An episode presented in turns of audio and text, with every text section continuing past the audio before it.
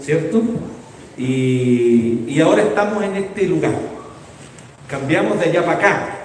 Y les quiero contar que una de las razones por las que nos cambiamos de allá para acá es porque este lugar está mejor aislado y usted puede cantar más fuerte. Así que canten con ganas. Bueno, alaben al Señor con fuerza, porque este lugar está bien aislado y ya no molesta a la vecina que el otro día vino para allá y llegó a reclamarnos. Los que estaban ese día saben de lo que estoy hablando. Bien, así que estamos nosotros acá en, en esta nueva serie, partiendo una serie con respecto a una temática que en realidad se ha hablado harto, y, y ahí es donde entra justamente el tema. Eh, cuando existe una tendencia en la sociedad, en la cultura actual, de, de enfatizar un tema, de hablarlo, de relevarlo, eh, tenemos dos opciones. Una de ellas es decir, ah, bueno, no nos importa lo que la sociedad y la cultura está conversando, están hablando. Nosotros tenemos nuestra propia agenda, somos el reino de Dios, somos el reino de Cristo y no tenemos por qué seguir la agenda del mundo. Hasta cierto punto eso es eh, eh, relativamente cierto, no es, no es en realidad algo tan así. Porque aquí es donde está el tema. Nosotros tenemos plena y absoluta convicción de que la palabra de Dios tiene respuesta a las inquietudes del ser humano. Y que el Señor tiene de hecho la respuesta que los seres humanos están buscando.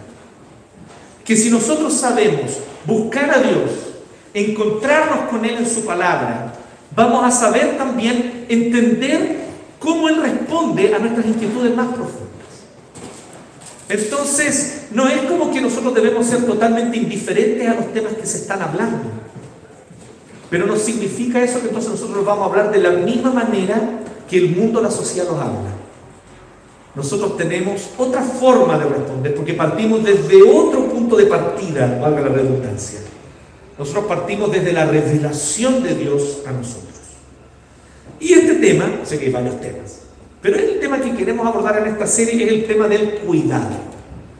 Se ha hablado harto sobre eso, ¿no? ¿Se han fijado? Sobre todo con el tema de la pandemia. El autocuidado, por ejemplo. Se ha hablado harto del autocuidado. Y hay hartos posteos del autocuidado. En Instagram, en otras redes sociales, que yo no tengo, solo tengo esa, entonces es lo que yo sé. Pero en otros lados están hablando, se está hablando harto, se está publicando.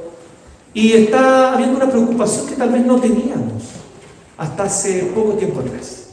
Era una preocupación que tal vez no, no, no, no nos afectaba en realidad, no tenía nada que ver con nosotros. Que era este tema del autocuidado. Y también del cuidado en general, el cuidar al otro, cuidar al prójimo, cuidar nuestro entorno. Pero este tema surgió inevitablemente en la pandemia. Inevitablemente. Primero por una razón obvia, ¿cierto? Hemos estado con problemas de salud, ¿cierto? La problemática que nos afecta es fundamentalmente una problemática de salud. Y es muy importante, por lo tanto, cuidar al otro y también cuidarnos nosotros. En ese sentido, tratamos nosotros de respetar también ciertas reglas, ¿cierto? Eh, para que ninguno se asuste, aquí este lugar tiene capacidad para incluso más gente de la que nosotros estamos, ¿ya? En fase 4, según la regla última, ¿ya? Así que el tema es que ahí en la puerta del templo quedó el numerito de la regla anterior, ¿ya? Pero nosotros hoy en fase 4 podemos estar esta cantidad incluso más. Eso tiene que ver con cuidado, nos preocupamos de que ojalá se cumpliera y se siguiera los aforos determinados porque entendemos de que no son simplemente disposiciones arbitrarias, sino que son disposiciones que guardan relación con el conocimiento científico y médico al respecto de estas temáticas. También nosotros buscamos también cuidarnos con respecto al uso de la mascarilla aquí dentro, ¿cierto? Como ustedes saben, no tenemos que sacarnos la mascarilla, es una manera no solo de cuidarme yo, también de cuidar al prójimo. Incluso porque la mascarilla tiene esa función, dirían algunos, principal, que el que está contagiado no contagia a otros. Entonces la mascarilla sirve mucho cuando alguno, sobre todo, está, puede o pudiese estar contagiado. En fin, pero cuando hablamos del cuidado, del autocuidado, del cuidado del prójimo, existe un aspecto que es muy importante, que es el tema de cómo nosotros cuidamos nuestra salud, no solo física, sino nuestra salud mental. Y ese otro temor que ha salido ahora último, ¿cierto? El tema de la salud mental ha vuelto, ¿cierto? O, o se ha empezado a tratar de una manera mucho más fuerte, mucho más clara, eh, con menos tabúes también, porque como que le teníamos alto prejuicio al tema de la salud mental, ¿cierto? Como que la idea de vernos afectados en nuestra salud mental, chuta, no sé, teníamos una idea así como de los años 50, ¿cierto? Como que no, no iban a llegar a, no iban a llevar al Arkham, ¿no cachan Arkham? Sí, los que les gusta más, ¿saben lo que es? ¿Cierto? Al, al hospital donde están todos los delincuentes, de, todos los villanos de, de Batman salen de él. Y uno dice, no, eso es, no, nada que ver, el tema de la salud mental tiene que ver con cosas mucho más cotidianas. Tiene que ver con el tema del cansancio, del agotamiento. Tiene que ver con el tema de estar constantemente ansioso. Tiene que ver con un montón de temáticas que nosotros necesitamos prestarle la atención de ahora. Así que, por si acaso, para que nadie se asuste, inmundo que el gato que está ahí es dueño de casa. Así que somos nosotros los que estamos invadiendo su territorio, así que respeto con inmundo. ¿eh? Y sin chiste se llama así, por si acaso. ¿eh? Se llama inmundo. Las razones son obvias. Les recomiendo después echarse alcohol gel después de tener. Entonces, cuando hablamos del tema del cuidado nuestro, del autocuidado, mi salud, mi salud mental, mi salud emocional, yo creo que hay un punto que es fundamental. Esto tiene todo que ver con la salud mental y emocional. Por favor, quiero ser súper claro. Ustedes saben que yo repito las ideas hasta que queden claras, ¿no? Voy a, estoy tratando de hacer un esfuerzo por empezar a, a quitar ese malandro. Así que lo voy a decir una vez bien claro y le pido que preste atención. Para que quede claro. Yo no estoy diciendo que este sea el único factor que afecta a nuestra salud mental. Yo sé que hay otros factores, incluso el cansancio físico, el agotamiento por un exceso de trabajo es un factor importante también, por ejemplo. Yo sé que hay otros factores, así que no estoy negando que haya otros factores, ¿ya? Pero creo que uno de los factores más importantes, entre otros, es la cantidad de mentiras que nosotros creemos al respecto de nosotros mismos y del mundo. Y nos afecta en nuestra salud mental. Nosotros estamos convencidos de cosas que no son así. Estamos pero convencidísimos de cosas que no son ciertas y que dañan terriblemente a nuestra salud emocional. Entonces, en esta primera parte de la serie, porque esta serie la hemos llamado Cuidar, y vamos a hablar sobre cuidar el corazón, y vamos a estar durante marzo hablando de eso. Luego vamos a hablar sobre cuidar unos a otros, y vamos a estar en abril hablando de eso. Y en mayo, mes de la mamá, vamos a hablar sobre cuidar el mundo. No tiene nada que ver sea el mes de la mamá, pero solo para que no lo olviden. Así que el cuidado en estos tres aspectos, ¿cómo cuidamos el corazón? ¿Cómo cuidamos unos a otros? Y aquí hay un temor, ¿no? Porque vivimos en una generación súper narcisista que no quiere hacerse cargo de otros. Terrible eso, ¿no? No me quiero hacer cargo de otros. Pero el Señor nos creó como seres comunitarios. Es un desafío para nosotros, para nuestra, nuestra generación autocomplaciente, ególatra, narcisista. Y luego el cuidado del mundo, en el sentido más amplio. Pero cuando hablo de verdades que necesitamos recordar, vamos a enfocar un poquito marzo durante, esta, durante este mes, estas verdades que nuestro corazón necesita. Y doy algunos ejemplos.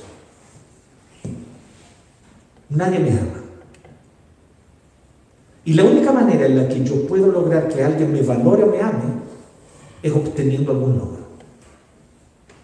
Varios de ustedes viven todos los días con esa verdad como motor.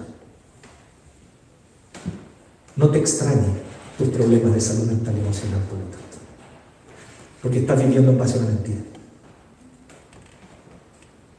Otros de nosotros decimos, mi valor personal está basado, hablábamos ayer los varones sobre esto, en la imagen que yo proyecto a otros. Una imagen de, de éxito o de ser un, alguien inteligente, con capacidades extraordinarias, o de ser alguien talentoso, o simplemente de tener un físico atractivo que atraiga las miradas. Mi valor está en eso. Si no logras proyectar una imagen que cause algún nivel, aunque sea mínimo, de admiración en otros, mi vida no tiene valor. Varias y varios de ustedes que están hoy aquí viven todos los días con esa mentira como motor. Que no te extraña entonces esa lucha con la ansiedad, con el cuadro depresivo, con el agotamiento. Porque cansa. Llega un punto donde cansa estar constantemente que teniendo que proyectar una imagen de éxito o de belleza o de que tengo todo bajo control o que yo sé lo que estoy haciendo.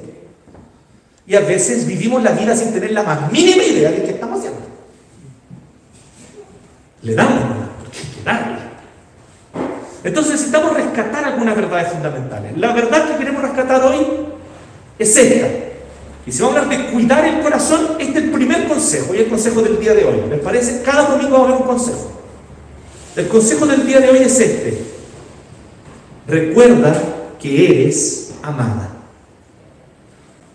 Recuerda que eres amado. ¿Te parece?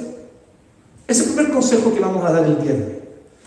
Y para eso, esta maravillosa parábola de Jesús, extraordinaria, nos sirve muchísimo. Tanto, tanto, tanto nos sirve que hemos vuelto a ella una y otra y otra vez. Y los que están aquí desde que eran una plantación, ahí está Moreira, ahí está la Laurita, ¿se acuerdan que esta parábola la hemos visto cuántas veces? ¿Unas 10? Me quedo corto, ¿cierto, Laurita? Yo creo que más. y cada vez que volvemos a la parábola, tiene cosas nuevas para nosotros. Porque así es la palabra del Señor, así es la riqueza de la palabra de Dios. Y a nosotros esta parábola ha servido incluso literalmente como una especie de brújula norteadora para entender quiénes somos como iglesia y qué estamos haciendo aquí. Iba a decir qué diablo estamos haciendo aquí, pero no suena bien eso. En este lugar, en el gimnasio tal vez sí, pero aquí no, hay que ver. Los lugares son lugares nomás, hermano. Este lugar no es más santo que el otro. Entonces, cuando nosotros decimos, ¿qué pasa con esta parábola? ¿Qué es lo que tiene de tan rico esta parábola que volvemos a ella una y otra vez? Es porque yo creo que es una de las parábolas que describe de manera más exacta y precisa la naturaleza humana, por un lado, y por otro lado, el amor de Dios. Es heavy esta parábola. Tiene una capacidad extraordinaria de hacer, pero una radiografía exacta de quiénes somos nosotros como seres humanos en los dos hijos. Y al mismo tiempo nos presenta de una manera gloriosa y maravillosa el inmenso amor de Dios en la figura del Padre. Acabamos de leerla. Nuestro prefecto Felipe nos leyó la parábola, nos vamos a leerla nuevamente. Pero tenga su Biblia abierta ahí, Lucas 15, desde el 11 al 32.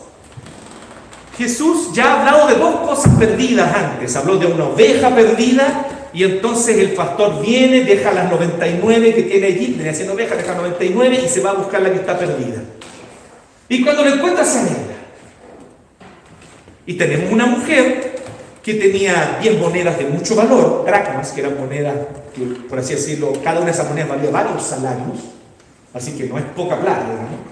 Y esta mujer que probablemente tiene esas dracmas como una especie de seguro en caso que enviude, pensemos, esto es muy importante, si nosotros no, no, no, consideramos estas cosas, nos perdemos la riqueza de la Biblia y más encima nos ponemos a criticar la Biblia de manera bastante tonta, debo decirlo, porque no entendemos el contexto en el que fue escrita. Siglo I, Oriente Medio, siglo I, hermano, hace 20 siglos Oriente Medio, sociedad súper patriarcal. Si esta mujer es viuda, no tienen que trabajar. ¿Se cacha lo importante que son estas dracmas para ella? Probablemente tiene hijos que sustentar. Entonces se le perdió una, barrió la casa, y se hasta que la encontró. Y cuando la encontró, se alegró tanto que invitó a las vecinas a tomar té con ella. Usted dirá, pero le perdió la, perdió la dracma y después se alegró, pero gastó plata en el té. No importa. La dracma vale mucho más. Se alegró en el hecho de haberla encontrado por fin. Y entonces Jesús empieza ahora con un hijo que está perdido. Y eso nos induce a error porque no leemos lo que Jesús está diciendo hasta el final. Nos quedamos con la idea de que está en la parábola. ¿Cómo se llama esta parábola? ¿Cómo lo conoce la gente? Del hijo pródigo. o sea, el hijo perdido, ¿no? A esto pródigo significa alguien derrochador.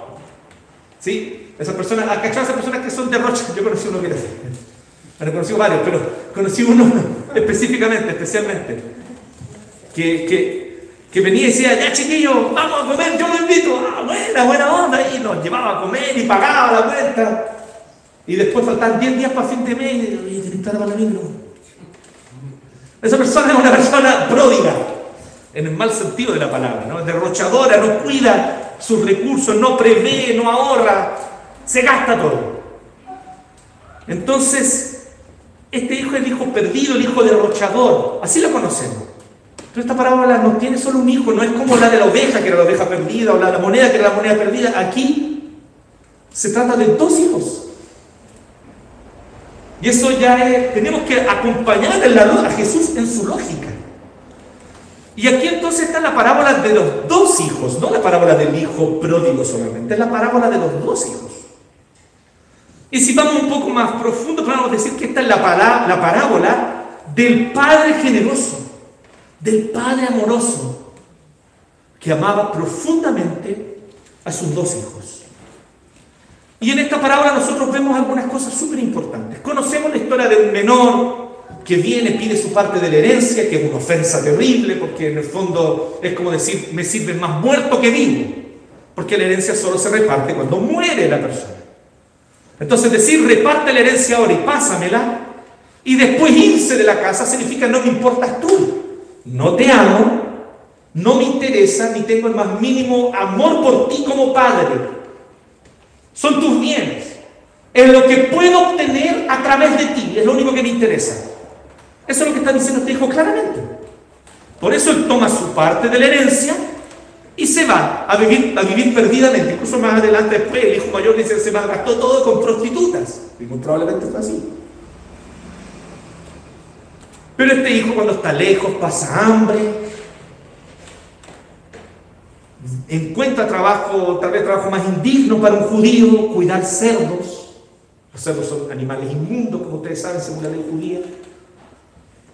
Pero el tipo estaba con tanta hambre y en tal estado de miseria que él ve la comida de los cerdos y dice, ¡ay, qué rico! Me encantaría comer un platito de eso. ¿Ustedes han visto lo que comen los chanchos? Los que han visto alguna vez, estado en el campo y en vivo, en directo, han visto, han olido lo que comen los chanchos. Es algo que uno en su estado normal diría, ¡ay, qué ganas de comer un platito de eso! Jamás. A no ser que el hambre sea tanta que altera tu percepción de la realidad. Y empiezas a llamar rico a lo malo. Empiezas a llamar bueno a lo malo. ¿Sí? Entonces, este padre está allí todos los días esperando que este hijo vuelva. Se nota porque Jesús da este pequeño detalle que cuando aún estaba lejos el padre lo vio. La única explicación es que este papá miraba todos los días el camino. Y cada vez que aparecía una silueta, tal vez con sus ojos ya de anciano, tratando de enfocar, veía, será mi hijo. Y pudo reconocer tal vez algo en la forma de caminar, no lo sé, porque este hijo venía andrajoso, sucio, tal vez más flaco de lo poco que había comido, no, no sabemos, pero venía en un estado deplorable, pero lo reconoció, porque lo esperaba. Y el hijo se había ensayado todo este discurso en el camino, ¿se fijaron en ese detalle, no? ¿Cómo el discurso? Si ustedes ven bien, se aprendió un discurso entero. Verso 19, eh, desde la mitad del 18. Papá, he pecado contra el cielo y contra ti. Punto. Ya no merezco que se me llame tu hijo. Punto y coma. ¿Se acuerdan cuando hacía la carta a la abuelita en el colegio? Ok, eso. Trátame como si fuera uno de tus jornaleros. Punto. Ahí sí. Era un juego muy estúpido todo esto. Que las nuevas generaciones ojalá no lo jueguen nunca.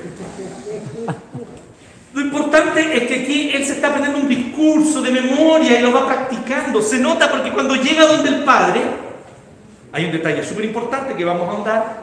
El padre viene, corre a él, lo abraza y él empieza a decirle su discurso. Fíjese entonces ahora en el 21, la mitad del 21.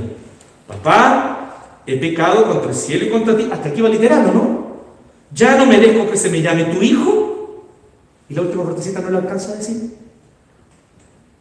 Pero el padre lo interrumpió. El padre ordena a sus siervos, traigan la mejor ropa, vístanlo. Péguenle una manquería a este cabro, báñenlo. Pónganle el anillo de vuelta en el dedo. ¿Qué es lo que es el anillo? El anillo tiene el escudo, el sello familiar. Vuelve a ser heredero, es hijo. ¿Se fijan lo que es esto? Al papá no le importan las explicaciones. Solo le importa que su hijo por fin vuelva. Ni siquiera lo deja terminar el discurso. Hijo, no importa. Estás aquí. Eso es lo único que me importa. Volviste. Eso es lo único que importa.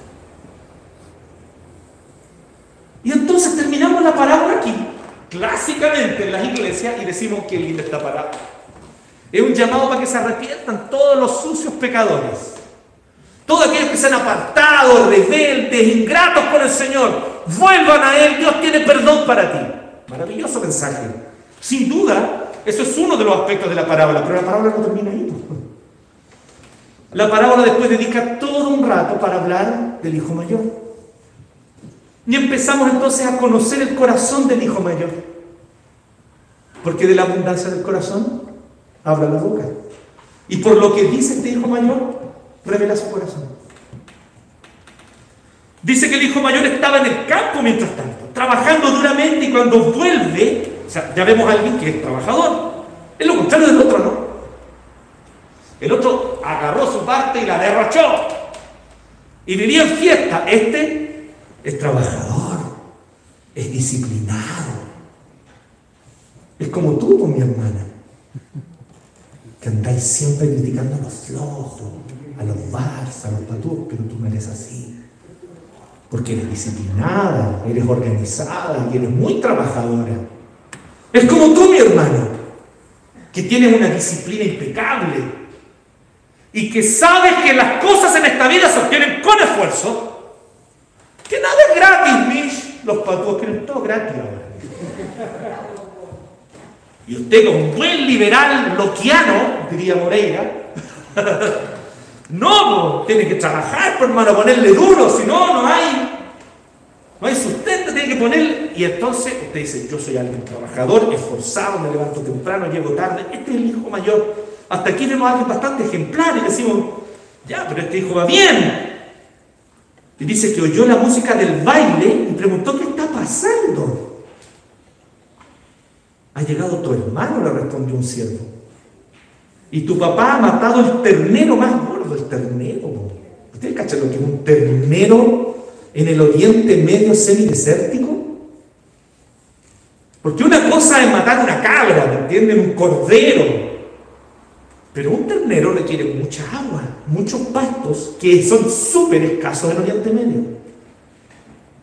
No es nada más para Argentina ya. Para nada. O sea, el ternero te vale una casa probablemente en este tiempo. O sea, podéis cambiar una casa chica por el ternero. Así de valioso. Y el papá no lo pensó y dijo, maten el ternero más gordo, vamos a celebrar porque este hijo estaba muerto y ha vuelto a la vida. Pero al mayor no le gustó nada eso. Entonces, indignado, y aquí empezamos a conocer el corazón del hermano mayor. El hermano mayor se niega a entrar. Así que su padre salió a suplicarle que lo hiciera. Vemos dos cositas en este versículo. Primero, vemos la indignación del hijo mayor. Esto es muy heavy, porque él está indignado con algo que técnicamente no es suyo. ¿Por qué se enoja tanto si los bienes no son suyos, son de su papá y su papá puede hacer con ellos como disponga, no? ¿Por qué tanto enojo si la cuestión? Entonces empezamos a decir, ah, espérate, es porque este hijo tenía su mira puesta en la herencia que iba a recibir cuando el viejo se muriera.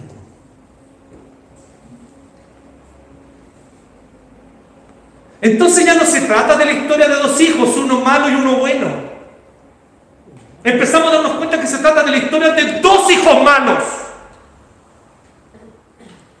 Uno ingrato, que quiere ser rebelde, volverse contra su padre e irse lejos, a malgastarlo todo de manera irresponsable. El otro, muy correctito.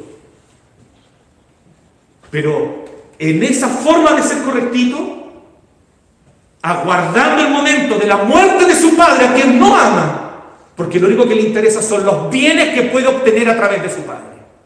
El corazón del hermano mayor es el mismo del hermano menor. No aman al padre, no les importa, no quieren comunión con él.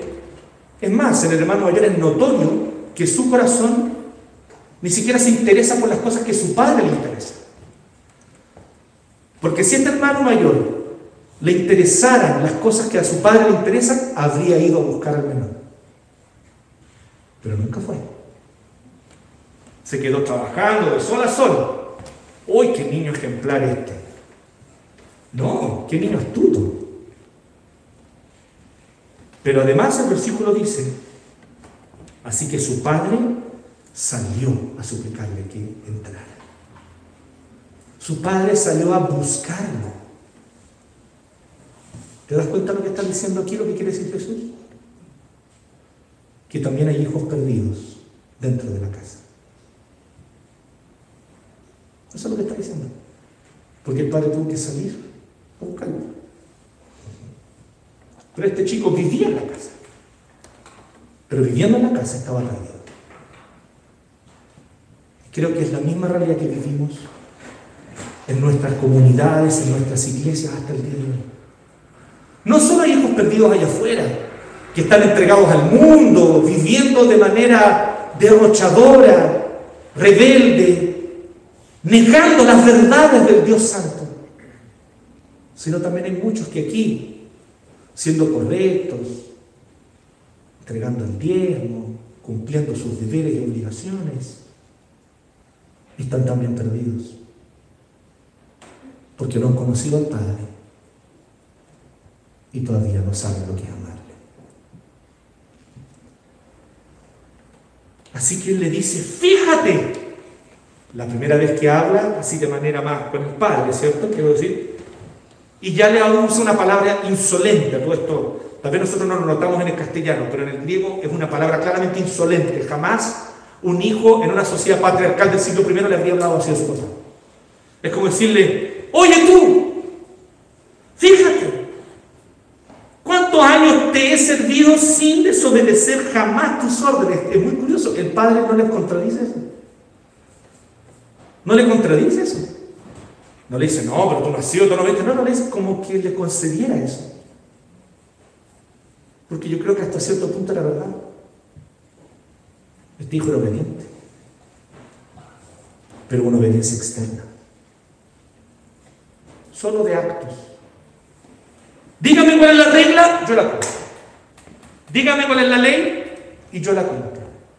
Hay hijos que son así, pues, que han aprendido a mantener a sus padres lejos, siendo buenos y obedientes. ¿Se han fijado en eso, no? No sé cuántos ustedes se acuerdan de Belleza Americana. Una película, Belleza Americana. A eso me refiero. La película, Belleza Americana. Kevin Spacey el hoy funado Kevin Spacey. Gran película. Y está Kevin Spacey con su familia, el drama gira en torno a esa familia, pero hay una familia que son los vecinos, ¿se acuerdan? Donde el padre de familia en la otra familia es un hombre militar, un militar jubilado, un hombre duro, y tiene un hijo que lo odia, pero le obedece en todo. Y un día conversando, con la chica que es, por decirlo, no sé si la protagonista, pero es una de, de los personajes principales, le dice, así es como yo he aprendido a mantener a mi papá al margen. Le hago caso en todo, me saco las mejores notas. Mis zapatos están siempre ilustrados, mi pieza está impecable. Es la manera de que este viejo desgraciado, quien yo odio con todo mi corazón, no se meta en mi vida. Algunos de ustedes están actuando así con Dios.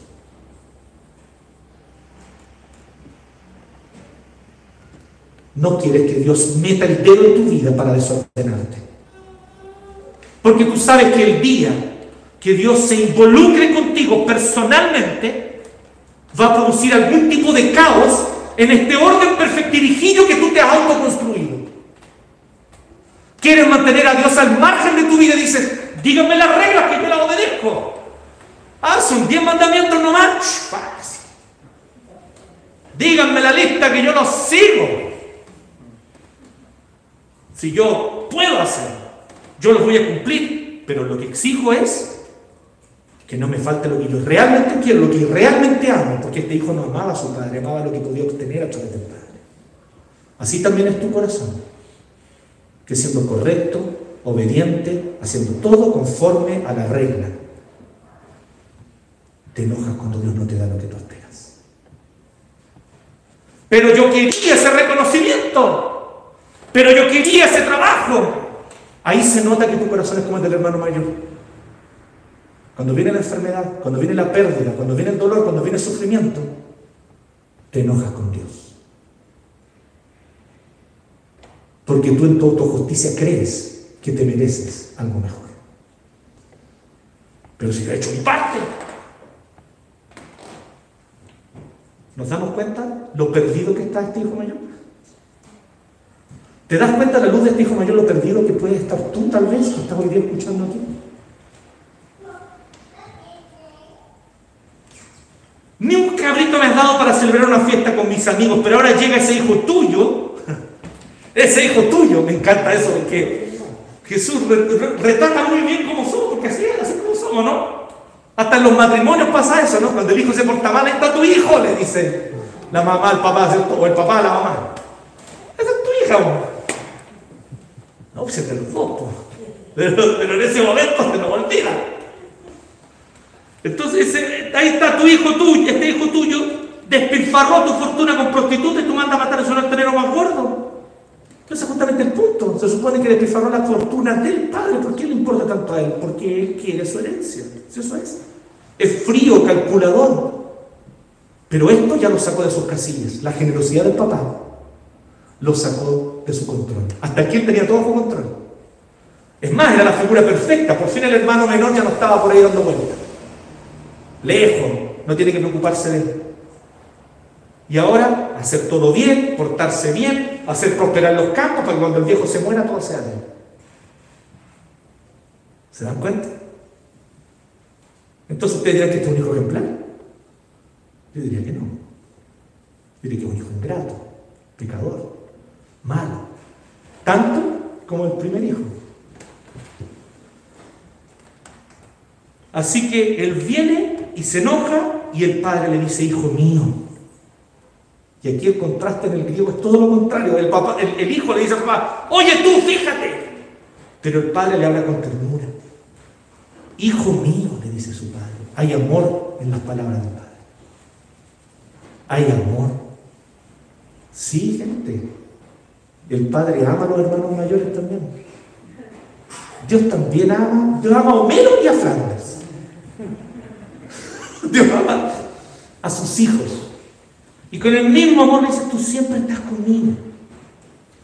Y todo lo que tengo es tuyo. Y esto no es así como de manera metafórica, ¿no? Esto es literal, todo lo que tengo. si tú no tomaste un cabrito para celebrar con tu amigo, porque tú no quisiste, si todo lo que tengo es tuyo. Y además es literal, porque si el hermano mayor, el hermano menor, perdón, ya se había llevado su parte de herencia, todo lo que queda iba a ser de quién? El mayor, pues si eran dos hermanos, ¿no?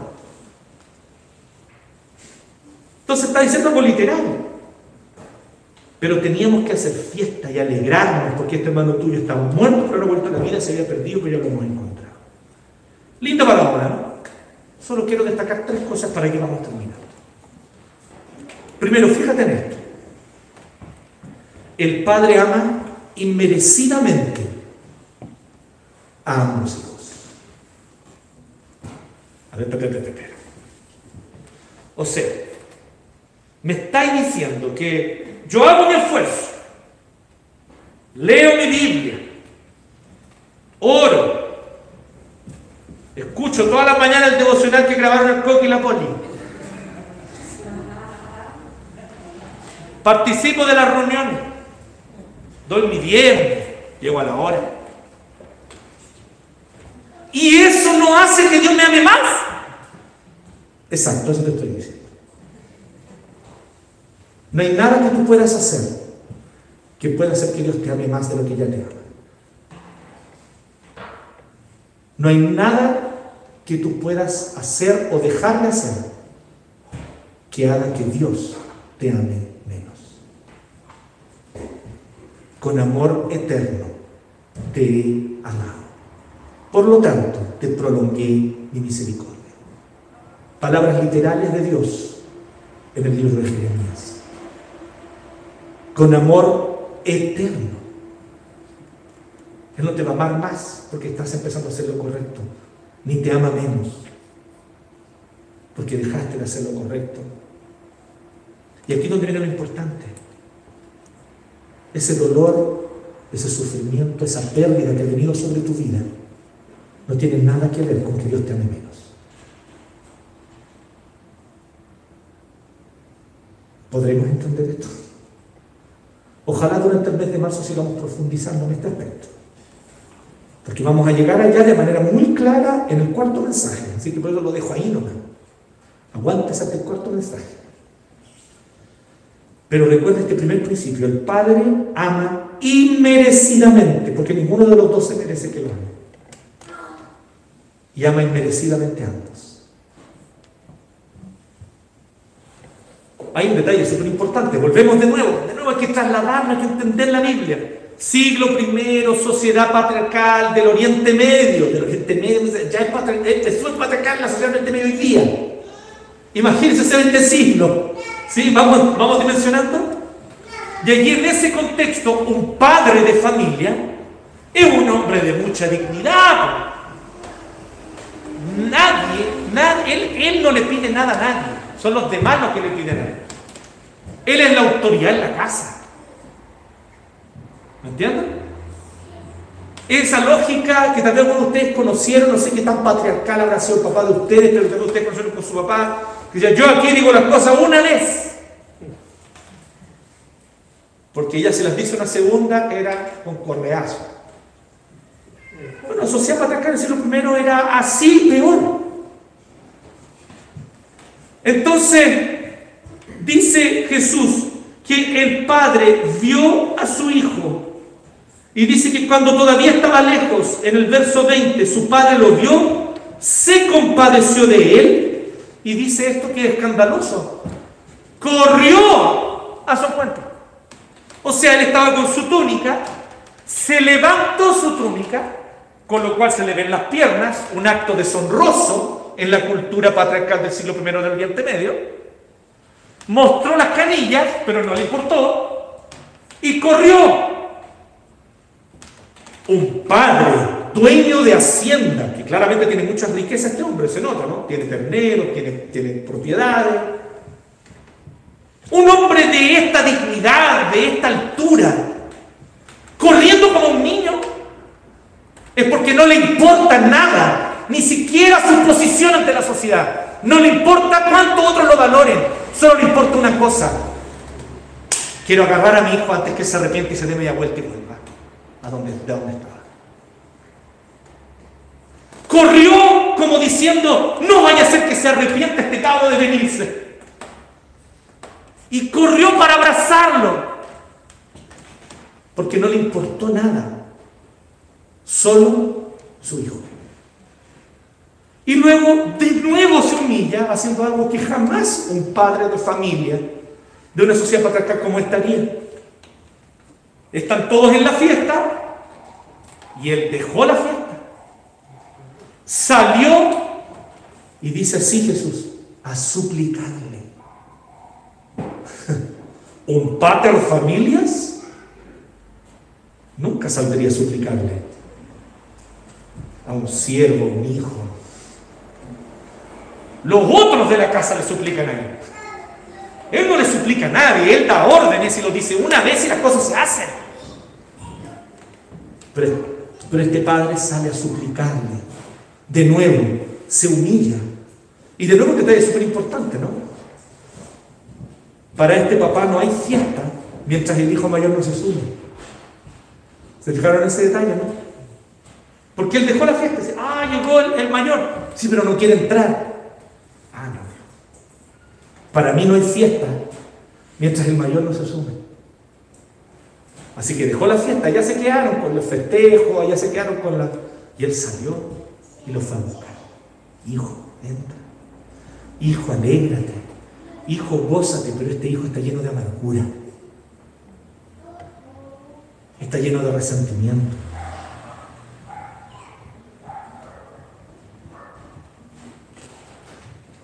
Pero el Padre ama inmerecidamente a ambos hijos, ambos pecadores, ambos ingratos, ambos no aman a su Padre, pero a ambos Él los ama. Una segunda cosa es que el Padre busca a ambos hijos, como decimos. El, padre busca a ambos, sale al encuentro de ambos, corre a buscar al menor y sale de la fiesta con toda la gente allí mirando, sale y dice, no, para mí no hay fiesta el mayor no entre. Se humilla, paga el costo, no le importa perder su posición ante la, ante la sociedad. Él quiere que sus hijos estén con Él. Los busca a ambos. Y en tercer lugar, no menor, el Padre quiere el gozo de ambos hijos. ¿Se fijan en ese detalle? No? Porque toda esta idea de Jesús en Lucas 15 tiene que ver con esta palabrita, con gozo, con alegría. Es una palabra que se repite y es una idea bastante persistente en, esta, en estas tres parábolas que están juntas de Jesús. Recuerden, el pastor que perdió su oveja y la encontró, se alegró, hizo fiesta.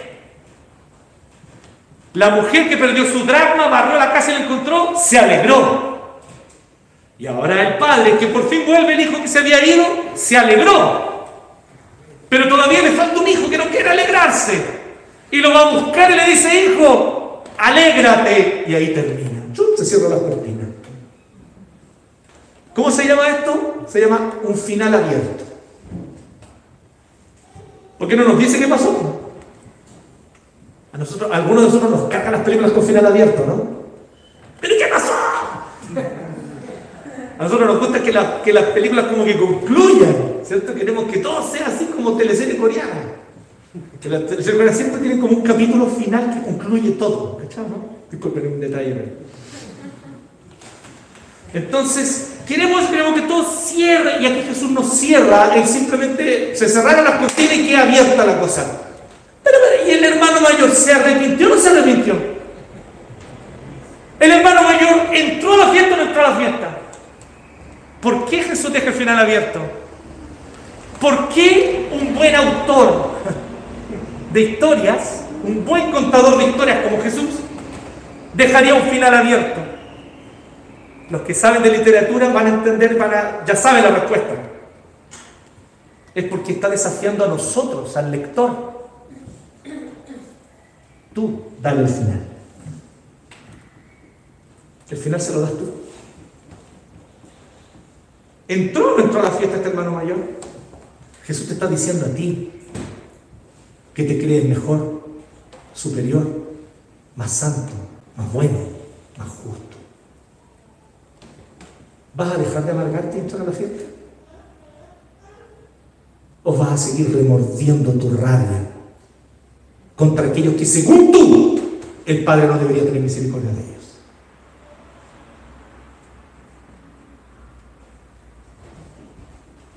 Porque en cierto aspecto todos nosotros somos un poco como el hermano mayor, ¿no? Hablábamos ayer en la reunión de varones sobre eso. Sobre el tema de la autojusticia, de cómo nos sentimos mejores por cualquier cosa. No, yo soy mejor que los demás. ¿Por qué? Porque soy un ciudadano de bien. Soy un aporte a la sociedad, trabajo, saqué mi, carrera, ya sea universitaria o, un título técnico, no importa, pero salí adelante, soy un aporte. Y entonces hablábamos de cómo la autojusticia lo empapa todo. Porque entonces están los, los, punky, anarco, antisistema, que también piensan que son mejores que los demás. Es que nosotros estamos fuera del sistema. Somos mejores que todos los que siguen el sistema. Somos anti somos más bacanes. Queremos una sociedad alternativa, no como esta gente que se conforma. Superioridad moral. No hay nadie que se escape de sentirse mejor que los demás. Parece una especie de maldición que el pecado ha traído sobre nosotros. Por la razón que sea yo me voy a sentir mejor. Por la razón que sea me voy a sentir superior. Y voy a hacer todo el esfuerzo por hacerlo. Entonces Jesús deja el final abierto diciendo, ¿y tú vas a dejar esa amargura de la autojusticia y entrar al gozo? El padre quiere el gozo de ambos hijos, la fiesta es para los dos. Y como les decía, la fiesta para el papá, para el papá, la fiesta no está completa si el hijo mayor no se suma. ¿Alguno de ustedes alguna vez le pasó eso? Tal vez cuando estaban enamorados, así, partiendo, estaban por no sé. O tal vez no, tal vez un amigo, por alguien que ustedes quieren mucho, no necesariamente por causa de algo romántico, digamos, sino puede ser por causa de un amigo, no sé pero que estaban en una fiesta, ustedes querían mucho que alguien que ustedes quieren estuviese en esa fiesta. Y por alguna razón esa persona no podía llegar. Y ustedes hicieron todo el esfuerzo para que esa persona fuera. Salieron de la fiesta. Oye, pero junto a la la canción que te gusta, no importa. Me voy a ir a buscar a esa persona porque esa persona tiene que estar conmigo aquí. No hay fiesta para mí si esa persona no está aquí. ¿Se han fijado en eso, no? Yo he a hablar de familias que van a buscar al viejito allá lejos, pero tienen que, eh, si no está el papá del año nuevo, no hay año nuevo, ¿entiendes? Y el, viejito ni siquiera quiere celebrar el año nuevo, está choreado Ya tiene todos los años, el viejito quiere contarse temprano, pero ahí van a buscar, porque no hay fiesta para esa familia si el papito no está ahí. ¿Me siguen un poco la lógica? Para este papá no hay fiesta si el hijo mayor no. Sigan ustedes con el baile, sigan ustedes comiendo carne rica, sigan ustedes disfrutando. Yo no quiero nada hasta que mi hijo mayor no entre. Quiere el gozo del hijo mayor. Porque la falta de gozo, la amargura y el resentimiento son señales de que estamos lejos de Dios. Y yo no estoy hablando de algo superficial, no estoy hablando del gozo como, ay, sí, me está yendo todo bien, estoy feliz. No, el gozo es, oye, las cosas están bastante mal pero sé que mi Señor está conmigo y yo estoy con Él. De ese gozo estoy hablando. Que tú que eres creyente y que le has entregado tu vida a Cristo, conoces, porque lo has experimentado. No es la alegría superficial de que todo me está yendo bien. Es el saber que Dios está acá. Fuimos creados para amar y ser amados. Si esta necesidad fundamental nos falta, entonces nuestra salud mental y emocional comienzan a colapsar. Dios lo sabe. Y por eso el hoy comienza a decirte, hijo, hija, yo sí te amo. Sé dónde has estado, sé lo que has hecho. Y sé que nadie que supiese lo que has hecho y donde has estado probablemente te amaría como te amo yo. Saber que existe un amor como este puede librarte. Puede librarte. Yo no estoy diciendo que lo va a hacer como si fuese una receta, esto no es una receta para hacer queque, ¿me entiendes? Pero no me cabe duda que puede librarte de las más terribles, consumidoras ansiedades temores, inseguridades. Dios nos ama con amor generoso. Fíjense cómo el amor a sus hijos. Escandaloso. Tu hijo malgastado todo con prostituta. El papá sabía eso. Pero es mi hijo. Ahí está el anillo de vuelta. Ahí está su lugar de nuevo en la casa. Ahí está su lugar de nuevo en la mesa. Dios nos ama con amor generoso, escandaloso, inagotable, insistente, tierno, tierno e indomable.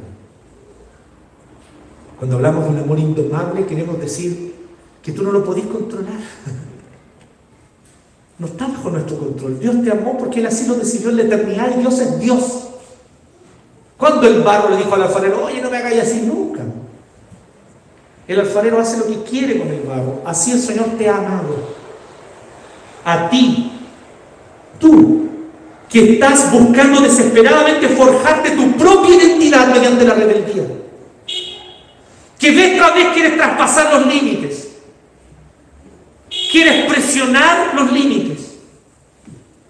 Mediante tu rebeldía, tu falta de respeto hacia las normas. Ah, Dios dijo esto, Voy a intentar lo contrario entonces. Porque estás desesperado buscando tu valor en tu supuesta independencia. Yo soy independiente, hago lo que quiero, cuando quiero y como quiero. Y en realidad eres esclavo. El peor tipo de esclavo, esclavo de tus deseos. Que te dominan y tú sabes muy bien que no te dejan ser feliz.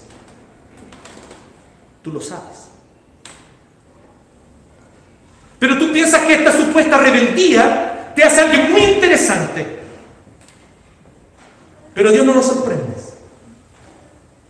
Te sigue amando y te dice a ti, vuelve a casa. Pero también te ama a ti, que estás buscando tu valor, tu sentido de pertenencia, tu identidad en tu supuesta rectitud. Ah, no, yo hago todo bien, hago todo conforme a las normas, hago todo como se espera de un buen y decente ciudadano y cristiano. Así que te apoyas en tu capacidad de ceñirte a las reglas. Y afirmas tu identidad en el deseo de ser admirado por tu moralidad recta, por tu religiosidad, por tu buena teología. Porque eso también se ha transformado en una forma de autojusticia en este último tiempo, ¿se han fijado, no? Sí, yo antes no conocía estas doctrinas reformadas, ahora soy reformado. Hermano, arrepiéntete y llama al Señor. Porque si no haces eso, toda tu teología reformada vale poco. Esa es la realidad. Entonces, ¿en qué nos estamos hablando? A ti que estás buscando desesperadamente reafirmar tu valor en esa autojusticia, déjame decirte que Dios también a ti te ama. Y te dice, entra a la fiesta. Deja esa amargura. Entra a la fiesta. A todos nosotros. Que entremezclamos un poquito de ambas cosas, ¿no? No somos todos nosotros un poquito como el hermano menor, un poquito como el mayor. No somos todos nosotros rebeldes, transgresores, y por otro lado, mojigatos, con un sentido de autojusticia y de superioridad moral. Pero a todos nosotros el Señor nos dice, ven, tú eres mi hijo. Y en ti yo siento gran placer. ¿Qué hiciste para que Dios te amase así? Es lo que te estoy preguntando. Nada, hermano. Esa es la gracia. Dije esa frase con un doble sentido. Esa es la gracia. No hiciste nada para que Dios te amase así. Él te ama así porque Él así lo decidió. Y te tengo una noticia, cuando Dios toma una decisión, no vuelve atrás. Él ya decidió amarte y no te va a dejar en paz. Hasta que entres a la fiesta, hasta que te sientes a la mesa y vuelvas a disfrutar de su presencia. Oremos. Te damos gracias, Señor, porque tú una vez más nos recuerdas, Señor, Tal vez no con un texto nuevo, novedoso o que nunca antes habíamos visto, más bien lo contrario, pero tú nos muestras una vez más, Señor, que hay cosas que no podemos olvidar y que con facilidad olvidamos. Qué triste eso, Señor. Pero aquí estamos, Señor, para recordar una vez más que tú nos amas. Tal vez incluso en este momento no sintamos que tú nos amas, pero es una realidad.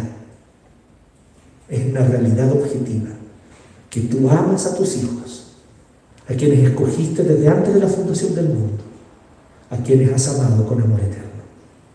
Y te agradecemos, Señor, porque tu amor es real, es profundo, es insistente, es indómito, Señor. Te agradecemos, Dios, porque en esa ternura nos invitas a ser parte de tu casa, de tu familia, de tu banquete, de tu fiesta. Te agradecemos, Señor que en esta hora nuestro corazón pueda descansar en esta verdad. Hemos estado desesperados buscando el amor de personas, de gente, de grupos de personas a los cuales no les importamos. Qué triste eso, Señor. Hoy queremos simplemente deleitarnos en esto, que somos amados por ti. Y que para ti sí importamos. Que para ti sí tenemos valor. Porque tú soberanamente decidiste darnos. Gracias, Señor. Te amamos, te agradecemos, Señor, en esta hora, en el nombre de Jesús. Amén.